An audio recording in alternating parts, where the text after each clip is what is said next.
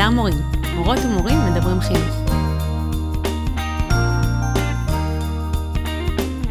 טוב, אז אה, משהו שתמיד אה, בתור תלמיד היה נראה לי מאוד פתטי, זה מורים שככה לא מצליחים להשתלט על השיעור, ואז אה, אומרים את המשפט, זה לבגרות, זה חומר לבגרות, בכל מיני וריאציות שלו, שבעצם אומר, מה נראה לכם, אתם צריכים עכשיו להקשיב, אתם צריכים עכשיו להיות ממש ערניים ומרוכזים, כי מה שאני מלמד אתכם זה חומר לבגרות, ואתם חייבים לדעת את זה, כי אחרת לא, לא תעברו את הבגרות או לא תקבלו ציון טוב. ו, ותמיד זה היה נראה לי ממש פתטי, כאילו אין לך, אין לך דרך יותר טובה לגרום לנו להקשיב לך, חוץ מלנפנף בבגרות, זה היה נראה לי ממש אה, מין כזה סימן של חולשה. וכמובן, ראו זה פלא, אה, אני בתור מורה אומר את המשפט הזה הרבה מאוד, ממש יוצא לי בשיעורים ואני כל פעם לא מבין מאיפה זה בא לי. אה, אה זה חומר לבגרות, כדאי שתקשיבו, כדאי שתרשמו, אה, זה ממש יכול להיות יופיע לכם בבגרות, את מכירה שגם אומרים אה, כאילו על איזה פרק משעמם בתנ"ך, זה סיכוי טוב יופיע לכם בבגרות. אז כאילו הקטע הזה של הבגרות כאיום או איזשהו מנוף שאמור לגרום לתלמידים של, שלנו ללמוד. אה, זהו, וכמו כמו טירון, נפלתי גם אני למשפטי מורים אה, קלאסיים. אה, אז כן, אני אומר את זה הרבה. את אומרת את זה? אה, אני, אני גם אומרת את זה, אני אומרת את זה אפילו בחטיבה. אני אומרת להם, חבר'ה, זה, זה ממש, זה חשוב לכם לבגרות, זה יעזור לכם לבגרות, וזה עושה להם משהו. ואני גם כזה מכניסה בזה פאטוס, אני אומרת, חבר'ה, זה, אתם אומרים לעצמכם, אנחנו בכיתה ח', מה הם מדבר איתנו לבגרות? אבל לא, זה בגלל ש... כאילו, אני ממנפת את זה, ו... כן, כן, זה סיפור שלם של הבגרות הזאת. כן, שאנחנו במסע משותף, ואנחנו ננצח את הבגרות. אה, אז זה, זאת אומרת, אפשר להסתכל על זה בצורה שלילית, אפשר גם להגיד, יש סיבה שאנחנו משתמשים בזה. זה עובד. נכון. כאילו, ו- ואני חושבת שהחשש הגדול שחלק, על חלק ממנו נדבר היום, מה קורה כשאין את זה? מה, מה קורה אם השוט של הבגרויות ייעלם מחיינו? האם זה באמת משהו שאנחנו אה, מוכנים אליו? אז אה, על כל זאת ועוד. יאללה. קדימה.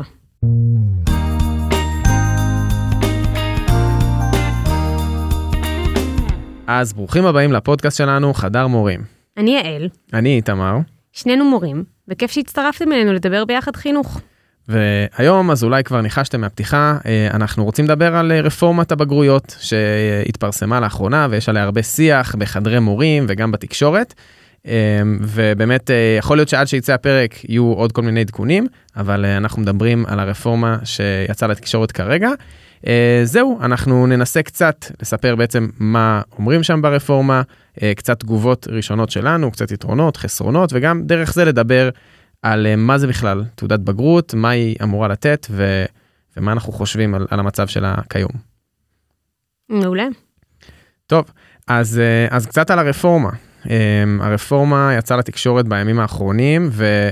היא סוג של, כאילו, היא יצאה באופן רשמי או שהיא הודלפה כזה? לא, אני... אז כן, אה, נגיד יפעת שאשא ביטון פרסמה את זה, נגיד בפייסבוק שלה, אה, זה כבר, זה יצא, בוא נגיד ככה, רן ארז, אה, יושב ראש ארגון אומרים, כבר יצא בכרזות, אתה ראית? כן, ראיתי הכל, אבל אני... פלישתים עליך שמשון. אני חיפשתי לקראת הפרק פרסום רשמי של משרד החינוך, ואין, אין לא, כזה. לא, אין כי אני, א', אני לא חושבת שאפילו הפרטים עדיין תפורים, שזה, זה אני, סליחה, אני כבר מתחילה עם שיפוטיות, אבל זה אחד הדברים המגוחכים בדבר הזה, אה, שההתיימרות היא שזה יתחיל כבר בשנת הלימודים הקרובה, אנחנו אוטוטו שם. כן, לגמרי.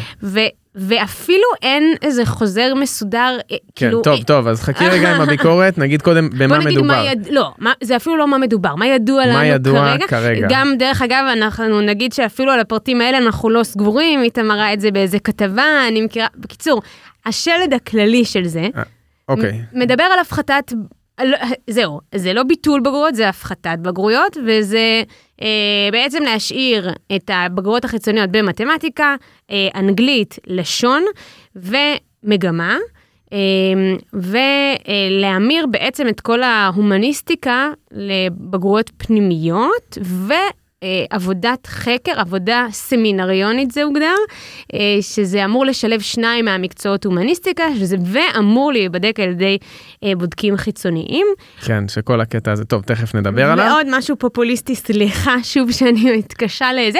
אני תכף אגיד גם דברים תני טובים. את העובדות היבשות, אנשים רוצים לדעת. העובדות היבשות שהמחצית השנייה של י"ב תהיה טה-דה-דה-דם, מכינה לחיים. כן, שזה נשמע לי מעולה, אני לא יודע למה את אה, שיפוטית, אבל תכף נדבר על זה. אוקיי. אה, וזהו, אמרנו הכל?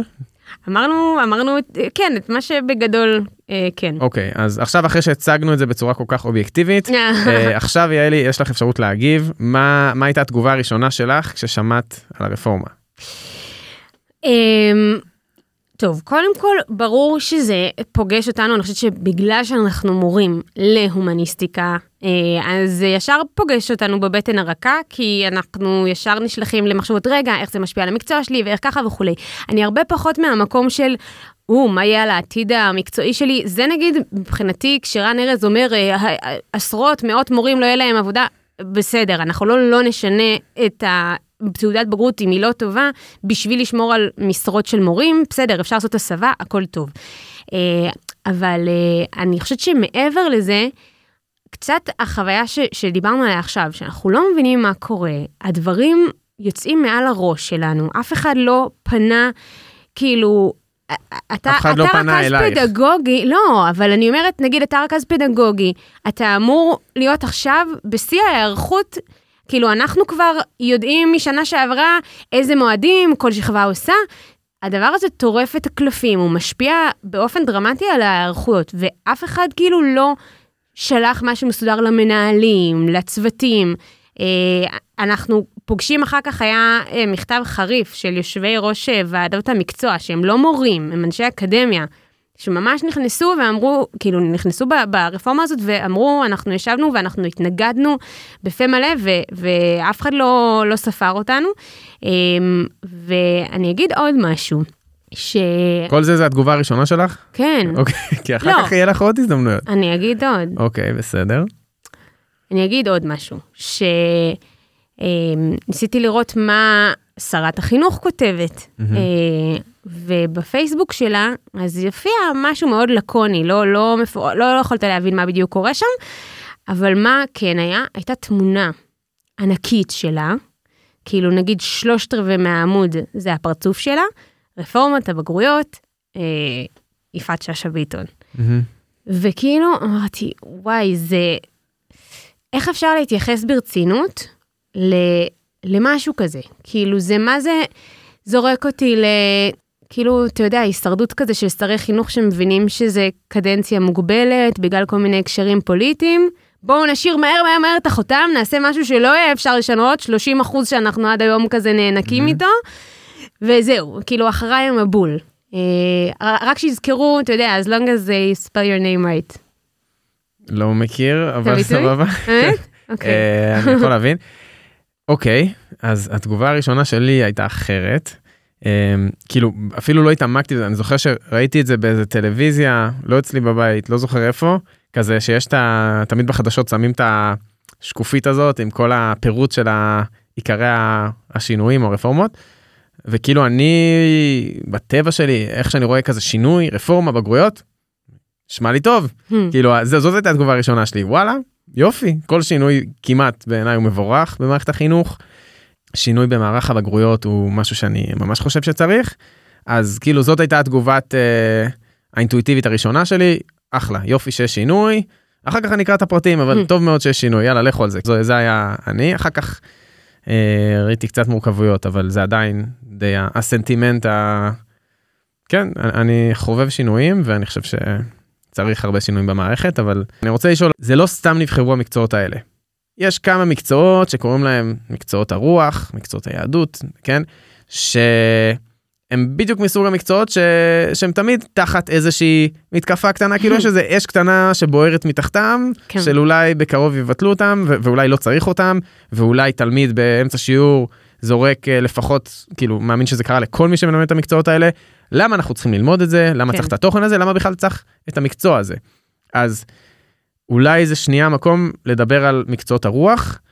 ראיתי שחלק מהתגובות, אה, נדמה לי שי פירון אמר לא, לא צריך לבטל, כן. כי את הבגרויות צריך. לבטל את המקצועות, כאילו, ולהפוך את זה לאיזשהו מקצוע משולב.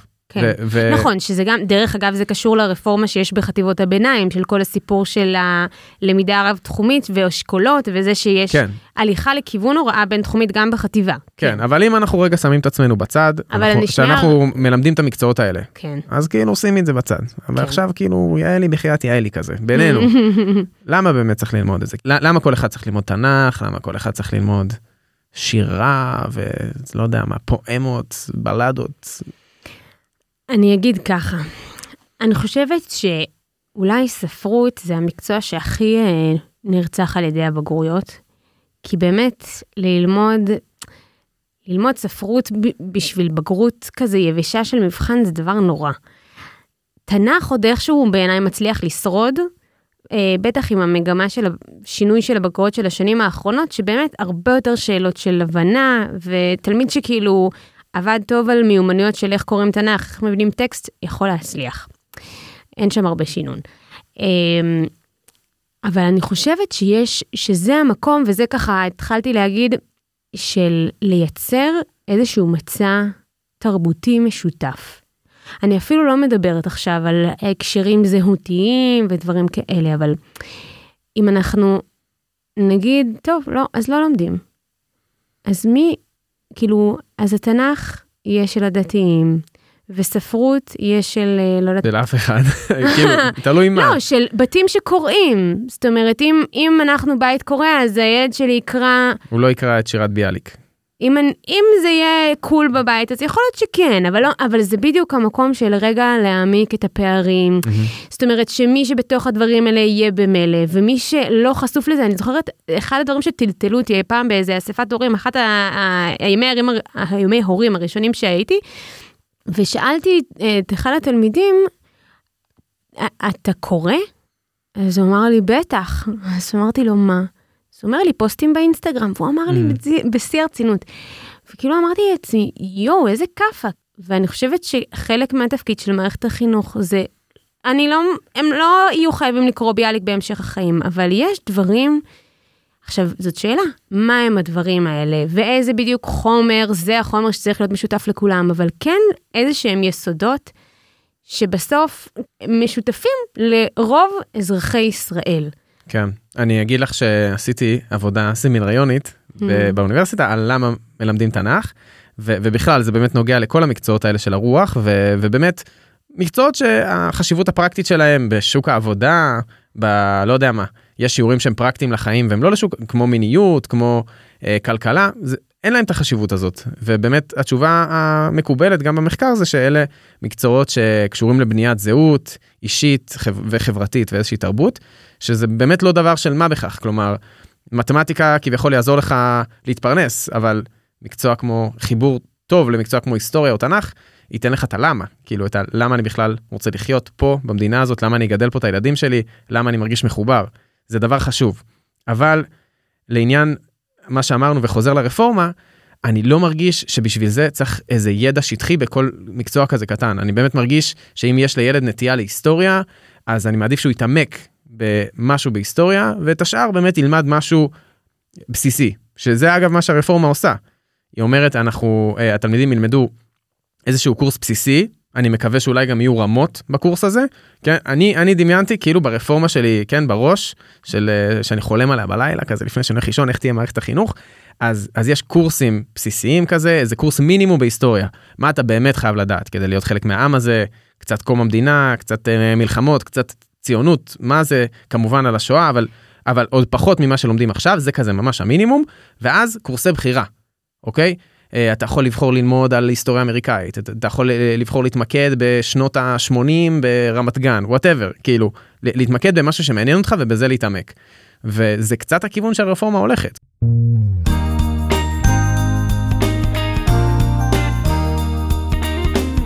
אני רוצה רגע לחזור לפוסטים האלה, שבאמת קצת כמו שאתה מדבר, שהם אה, מעוררי השראה, ואומרים, כן, תנו לזה הזדמנות, ובחלומי וכזה. זה מה שאני אומר? לא, הפוסטים אומרים, ואתה כאילו, ואתה, אני חושבת, ברוח של אה, יאללה, בוא, בוא נחלום, ובוא, אם, אם זה לא מושלם, אז בוא נתקן, כאילו קצת עם יותר אמון. אז אני אומרת, אה, בוא רגע נהיה במקום הזה, אה, ובוא רגע שנינו נשים את כל הספקות בצד, ורגע נדבר מה כן יכול לעבוד, איך זה יכול לעבוד, מה זה יכול לעשות יותר טוב אה, בבאמת, כאילו ננסה פחות סיסמאות ואיך אתה מדמיין את זה. אני פשוט מדמיין, כאילו אני חושב שכל סידור מחדש של הבגרויות אה, יעשה גישה יותר בריאה, יותר עדכנית לתכנים האלה, ואני חושב שהלמידה יכולה להיות יותר משמעותית, בלי ספק, אני רואה את זה קורה, מול בבית הספר שלי אני יכול לדמיין את זה קורה. ש, שבעצם אתה מדבר על, על הסיפור של איזשהו קורס בסיסי? כן, כן. וקורסי בחירה?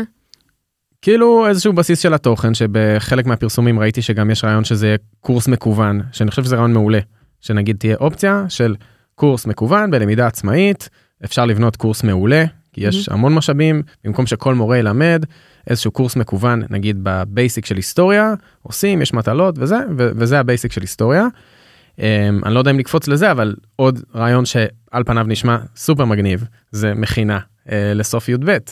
כאילו המחצית השנייה של י"ב זה זמן מבוזבז אה, במערכת החינוך זה זמן שכבר התלמידים לא באים השיעורים הרבה פעמים לא מתקיימים גם כי יש יום לפני מתכונת ויום אחרי ויש צבא ויש עניינים. אמ, אם זה, זה נשמע זה נשמע לי משהו שיותר קשה ליישם אבל אם אנחנו ברגע בלחלום זה יכול להיות ממש מגניב ונכון לתת את החוויה של מכינה שהיא כרגע חוויה שלא כל בני הנוער מגיעים אליה אמ, ויש שיאמרו שהיא קצת אליטיסטית ובסופו של דבר רוב הנוער שמגיע הוא נוער מרקע מאוד מאוד חזק. לתת את החוויה של מכינה של למידה שהיא לא לבגרות שהיא אה, למידה רלוונטית לחיים אה, לכל התלמידים. אני רגע גם שמה בצד את הספקות. שנגיע, לא, שנגיע אליהם, באמת, אני עכשיו רגע מנטרלת את כל מה שיכול לא לעבוד.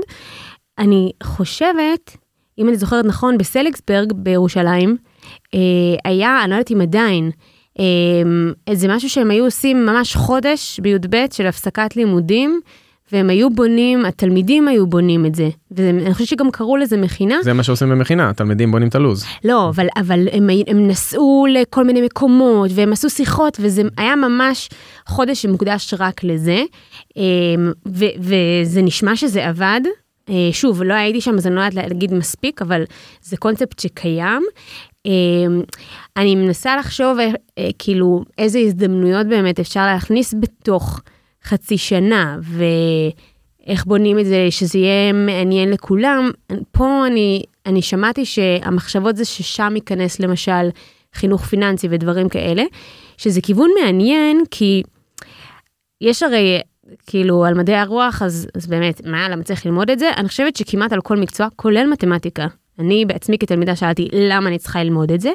וכאילו חינוך פיננסי כביכול זה אמור להיות דגל המקצועות שאין איך לשאול את זה. ועדיין ברור לי שאם אתה מכניס מקצוע כזה בכיתה ז' זה יהפוך לכל אחד מאותם מקצועות אחרים של למה לומדים. ודווקא כאילו אה, ללמוד את זה בחצי הזה שלפני היציאה לאזרחות לא בדיוק לאזרחות, לא משנה, ליציאה לחיים של בוגרים. זה סופר רלוונטי. כן, זה כבר כאילו יש להם כבר, כסף. הם יכולים לעשות עם זה משהו, הם יכולים עכשיו לפתוח חשבון, הם יכולים להשקיע. יש להם, יש להם חשבון, הרבה מהם עובדים, יש להם ארנק, הם מסתובבים עם כסף, זה רלוונטי.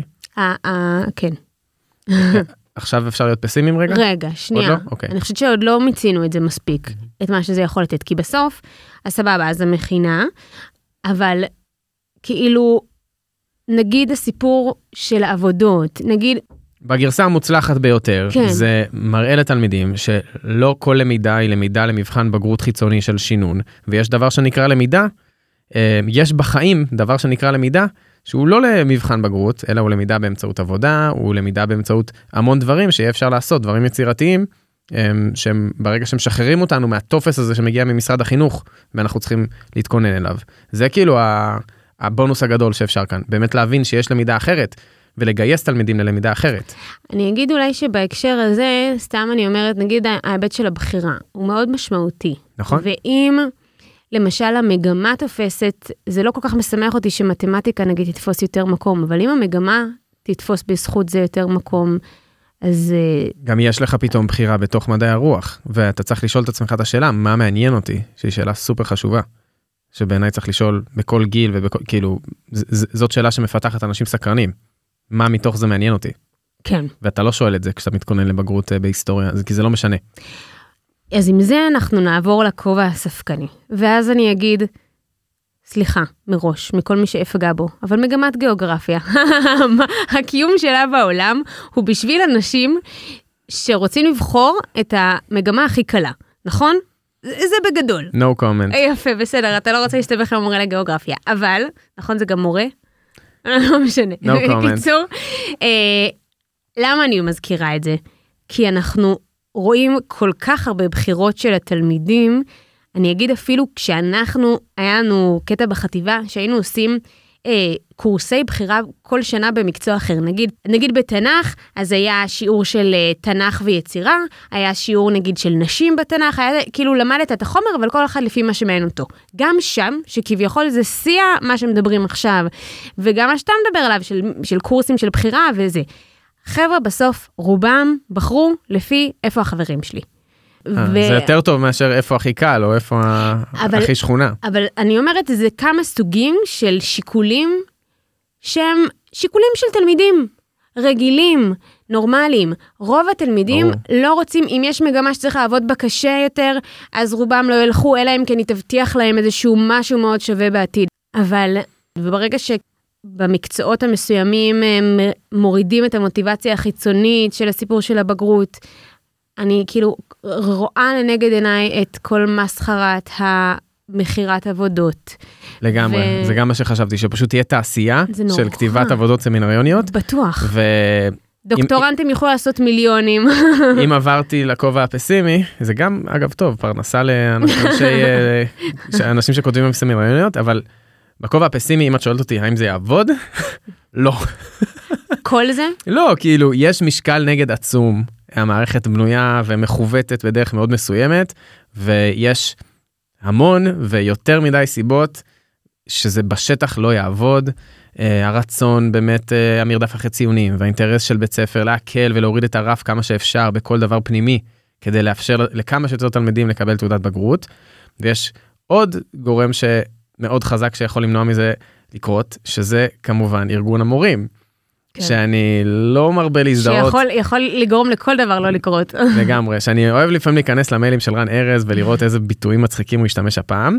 אמ, את המייל הזה לא ראיתי אז תכף את תגידי, אבל כאילו עצם העובדה שאוטומטית כל שינוי במערכת החינוך זה קול זעקה שעולה מארגון המורים, ולא לא ראיתי אפילו כי זה יפגע בגמול בגרות של המורים למקצועות האלה. אני אצטט את, ה, את הכותרת של אחד המיילים הראשונים על זה, פלישתים עליך שמשון. כאילו, הלו, מה המצב? עכשיו, כל דבר הוא סכנה קיומית, הוא זה. עכשיו, אני מתחברת, אני חושבת, זאת אומרת, מתחברת לזה שיכול להיות שיקרה פה משהו שהוא יהיה, כמו שרן ארז אוהב להגיד, בכייה לדורות, ועדיין, לא מאותן סיבות שהוא מדבר עליהן. לא יכול להיות שכל דבר שקצת יזיז את הגבינה לעובדי ההוראה, ישר ייתקל בחומה בצורה. אני אגיד את זה, קודם כל, העבודה של ארגון המורים היא חשובה, ואנחנו במשכורת שלנו נהנים מהרבה הישגים שארגון המורים נלחם בשביל זכויות המורים.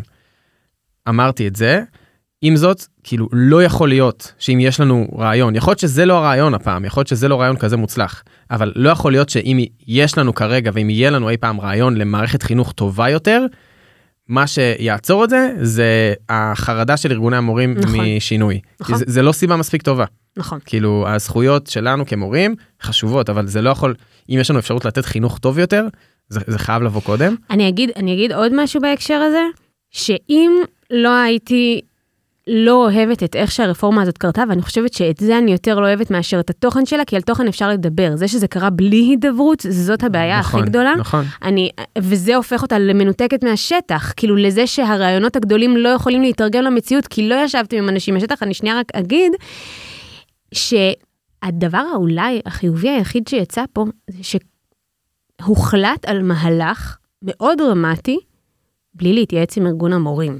זאת, סליחה, זה אולי לא נכון אה, להגיד פוליטיקלי קורקט וכזה, אבל זאת בשורה, שארגוני המורים יפסיקו לנהל את משרד החינוך ותפסיק להיות, יפסיק להיות מנגנון ההפחדות הזה שהוא באמת לא הולך לפי שיקולים חינוכיים. אני כן אגיד, לא בטוח ל- להפך זה, זה טיפשי קצת כי כאילו יכול להיות שזה צודק אבל לא חכם כי ארגון המורים יש לו המון כוח הוא מייצג המון מורים ויש לו יכולת למנוע מהדבר הזה לקרות. אז אולי כן הם היו צריכים להיות בשולחן מההתחלה. טוב, זה, זה באמת דיון אחר, אני תוהה אם הם היו בשולחן ההתחלה, אם בכלל היה אפשר לדבר כן. על איזשהו שינוי בעולם. לא, אבל בהקשר של מה שאת אומרת, של הנחתת הרפורמה, ואתה פתאום מגלה אותה בתקשורת, וזה לא רק אני, אלא גם המנהלים, ובטח המון אנשים בכירים בכלל בבתי ספר, במשרד החינוך, כאילו שומעים על זה פעם ראשונה באיזושהי הדלפה בתקשורת. אמ, זה, זה תמיד ככה, איכשהו, גם כל המתווים של הקורונה, אם את- אף אחד לא באמת מוריד את אני זה. חושבת שזה הכי קיצוני שהיה. כן, אבל עכשיו. מצד שני, אם טיפה לנסות לייצג, כאילו, מה היינו מצפים? שיהיה משאל עם לא, בקרב לא מורים? משאל עם, אבל נגיד אם, אם כל אה, ראשי ועדת, ועדות המקצוע, כאילו אומרים, אף אחד לא יתחשב בדעתנו, אז, אז מי החליט את זה? איזה אנשים? אני רוצה לדעת מי האנשים שקיבלו את ההחלטה, איזה סמכויות מקצועיות. אני רוצה לסמוך על זה שיש אנשים שחשבו על הדבר הזה, שהתבססו כן. על מחקרים, שהתבססו על נתונים, שלא עבדו רק כדי שיזכרו את הרפורמה שלי. גם כן. הסיפור של ה-30 אחוז, עם כל מה שהוא אפשר, הוא גם, הוא גם בסוף, סליחה, הוא בדיחה. כאילו, אנחנו יודעים איך הציונים נראים, ומזל שיש את ה-70 אחוז כדי שלא כל בתי הספר ייתנו מאיות. נכון. עכשיו, אנחנו גם ב-30 אחוז מאוד משתדלים שהציונים יהיו הוגנים, ועדיין, כשתלמיד מקבל עוד ועוד הזדמנויות, כשזה בנוי מתלקית ולא ממבחן אחד, כשזה משהו שהמורים בונים, גם אם ננסה להיות הכי ישרים, הציונים הם גבוהים יותר, ולא כולם הם ברמת היושרה שלנו.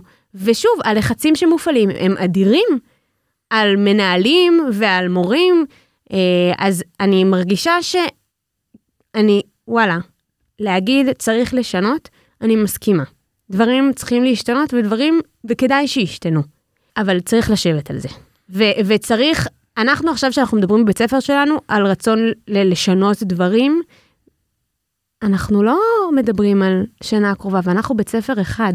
כן. אנחנו מדברים על שנה שאחרי. זה נראה, אוקיי, אז, אז זה גם ברור נראה לא מקצועי, אבל כשאני עונה לשאלה של עצמי, מה היינו מצפים, אז לא היינו מצפים שיהיה שולחן עגול עם 200 אלף מורים. לא. אבל אני חושב שהיה נותן הרגשה הרבה יותר טובה, אם היינו שומעים על זה כמורים לפני התקשורת. ברור. היינו מקבלים איזה מייל ככה שזה הכיוון, המנהלים הייתה להם הזדמנות להציג את זה, להציג גם את הרציונל. כי נכון. בתקשורת לא מציגים את הרציונל, כאילו... זה יח"צ. של לחלחל מ- מלמעלה, אה, שיגיע עד אחרון המורים של כאילו, זה הכיוון שאנחנו הולכים אליו, לא, כי אלה כי אלה זה גם הערכים. פופוליסטי בטירוף, הרי למה זה יצא לכותרות ככה? יצאו הכותרות שהורים אוהבים לראות, או הורים ישמחו לראות שיש פחות בגרויות, הורים ישמחו לראות, מי שלא נמצא בשטח וצריך להתמודד עם המוטיבציה אחרי זה, אחלה להגיד חצי שנה מכינה, איתמר, התלמידים שלך הגיעו חצי שנה בלי שמקבלים על זה ציון? כן, לא, במובן הזה זה קצת דומה ל-30 אחוז, כרפורמה שכולם מרוויחים ממנה. Mm. כי בית הספר יכול לתת ציונים יותר גבוהים, התלמידים יכולים לקבל ציונים יותר גבוהים גם בלי להתאמץ. שוב, לצערנו, אבל אלה החורים ב- ואז בביצוע. המשמעות היא שבסוף, כאילו תרחיש אחד אפשרי זה שתעודת בגרות תהפוך להיות חסרת תוקף. ואז יהיה הרבה יותר משקל או לפסיכומטרי או למבחני קבלה אחרים לאקדמיה. ואז תלמידים שצריכים את הבגרות ככרטיס כניסה, שוב, לאו דווקא לאוניברסיטאות הכי נחשבות, אבל אפילו בשביל נגיד מכללה, בשביל ל- ל- ללמוד מקצוע שיכול להכניס להם אחרי זה שכר טוב ושהם יהיו במעמד טוב, בעצם אנחנו לוקחים מהם את זה. וזה לא הוגן. כאילו, אני חושבת שלמערכת החינוך יש אחריות כלפי החברה שהיא מייצרת, והשאלה היא איזה חברה אנחנו מייצרים. ורפורמה כזאת, אני לא חושבת שלוקחת מספיק בחשבון את העמקת הפערים שתתבצע, ואני לא חושבת שכל השיקולים צריכים רק לחשוב על תלמידים חלשים. אבל אי אפשר לא לחשוב עליהם בכלל, ואי אפשר לא להבין שמתכונת כזאת שתאפשר לילדים שיש להם בתים חזקים, אה, עם גב כלכלי או עם הורים אקדמאים, שיכתבו להם את העבודות, לעומת ילדים שישברו את השיניים וכאילו, והמורים יצטרכו לעמוד במבוכה, אי אפשר לעבוד ככה, וזה פשוט לא הגון. לא הגון ולא חינוכי. לא חשבתי על ההיבט הזה של ההורים האקדמיים, שנכון. אה, אבל אוקיי, אנחנו במחשבות אה, לסיכום כזה? אני אגיד ככה, יש בי משהו שכאילו מתאכזב, כמו שאמרתי, מזה שאני לא, אני לא מצליחה להיות בעמדה של, אה, של לראות את החלום. כאילו, מאוד החזקתי את עצמי, גם בתרגיל הזה שניסינו לראות רק את הדברים הטובים, זה כל הזמן היה כרוך לי בראש בכמה זה לא יעבוד, כמה זה לא זה. ומצד שני, אני, וואלה, אני כן בן אדם חולם. כאילו, אני לא חושבת שאני בן אדם שאוטומטית מתנגד לשינויים, אני חושבת שבאמת זאת לא רפורמה טובה. אני חושבת שצריכה להיות, אפילו למה להשתמש במונח רפורמה? צריך להיות שינוי, בוא נהיה צנועים. בוא לא ננסה כל דבר להפוך לאיזה מסע יחסי ציבור. אף אחד לא צריך לשבת איתי, אבל לשבת עם נציגים מהאקדמיה, עם נציגים ממשרד, מ, כאילו מנהלים, אנשים שמחוברים לשטח, בסדר? ו, ולבנות את זה יותר טוב. ורגע, סבלנות, בוא ניתן עוד שנה של חשיבה, וסבבה. ואני אשמח שדברים ישתנו, ואני אשמח להמציא את עצמי מחדש, אבל אחרי שאני מרגישה שיש לי גב, שחשבו גם עליי, על זה ש... על איך אני עומדת מול כיתה ואיך אני מביאה כיתה לסיים תעודת בגרות מלאה ולהביא תלמידים שקשה להם, וגם כאלה שלא, אבל גם כאלה שכן, להביא אותם לחוויה משמעותית, להוציא אותם עם סל של ידע ושל ערכים ושל מיומנויות, שהוא שווה כמה שאפשר לבוגרים אחרים של מערכת החינוך, ולהוציא אותם, כן, עם היכולת להתקבל אחר כך למוסדות שיבטיחו להם עתיד, עתיד טוב. אוקיי, okay, אז אני לסיכום אני אגיד שאני באמת שותף uh, לתחושות שלך על איך שפורסמה הרפורמה וזה שלא מדברים איתנו וכו'. Um, אני עדיין שומר על האופטימיות הראשונית שלי כי אני חושב שהתחום הזה של הבגרויות זקוק לשינוי. Uh, אני חושב שהוא קריטי כי הוא בעצם הבגרויות ומה שאתה עושה בסיום זה מסמן את ה... זאת המטרה שמסביבה הכל מתארגן. Um, שוב אין לי מושג איך הולכים ליישם את זה אפשר לעשות המון טעויות בדרך. אני חושב שהכיוון לי כאילו לי זה עושה אופטימיות אני חושב שכן צריך לצמצם את מספר הבגרויות כן צריך לעשות חשיבה מחודשת על מקצועות מדעי הרוח. אמ, ולא יודע אני יותר אופטימי לשם שינוי נראה לי. אה, זהו. יאללה איזה כיף אופטימיות זה בסך הכל כיף. אז אנחנו היינו חדר מורים תודה שהייתם איתנו. מוזמנים אה, להמשיך את השיחה בקבוצת הפייסבוק שלנו, חדר מורים, מורות ומורים מדברים חינוך. ואם אהבתם את הפרק, אתם מוזמנים אה, לשתף וגם לדרג אותנו בספוטיפיי או באפל פודקאסטים או בכל אפליקציית פודקאסטים. תודה למרכז פואנטה בירושלים על האולפן והסיוע, ואנחנו נהיה כאן שוב עם פרק חדש בעוד שבועיים, ובינתיים ממשיכים לעשות חינוך. יאללה ביי. ביי.